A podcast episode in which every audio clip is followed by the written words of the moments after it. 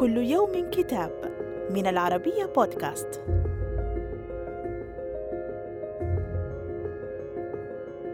كتابنا اليوم بعنوان حكايتي مع الكتاب من تأليف الناشر ناصر جروس.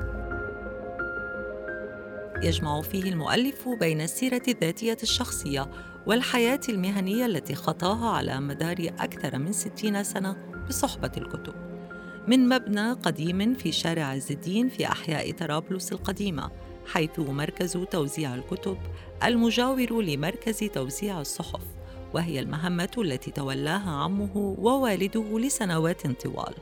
ومن هنا ورث الإخوة جروس علاقتهم بالورق وصولا إلى نيويورك وفرانكفورت ولندن والمحافل الدولية المختلفة.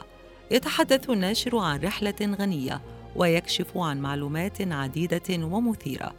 يتحدث جروس عن هجرة العائلة من فلسطين والطفولة في طرابلس والمرحلة الجامعية في بيروت ومن ثم الانطلاقة المهنية التي لا تشبه تخصصه في الحقوق حيث سيلعب من طرابلس بتوزيع الكتب الآتية من مصر وغيرها من الدول العربية دورا مهما.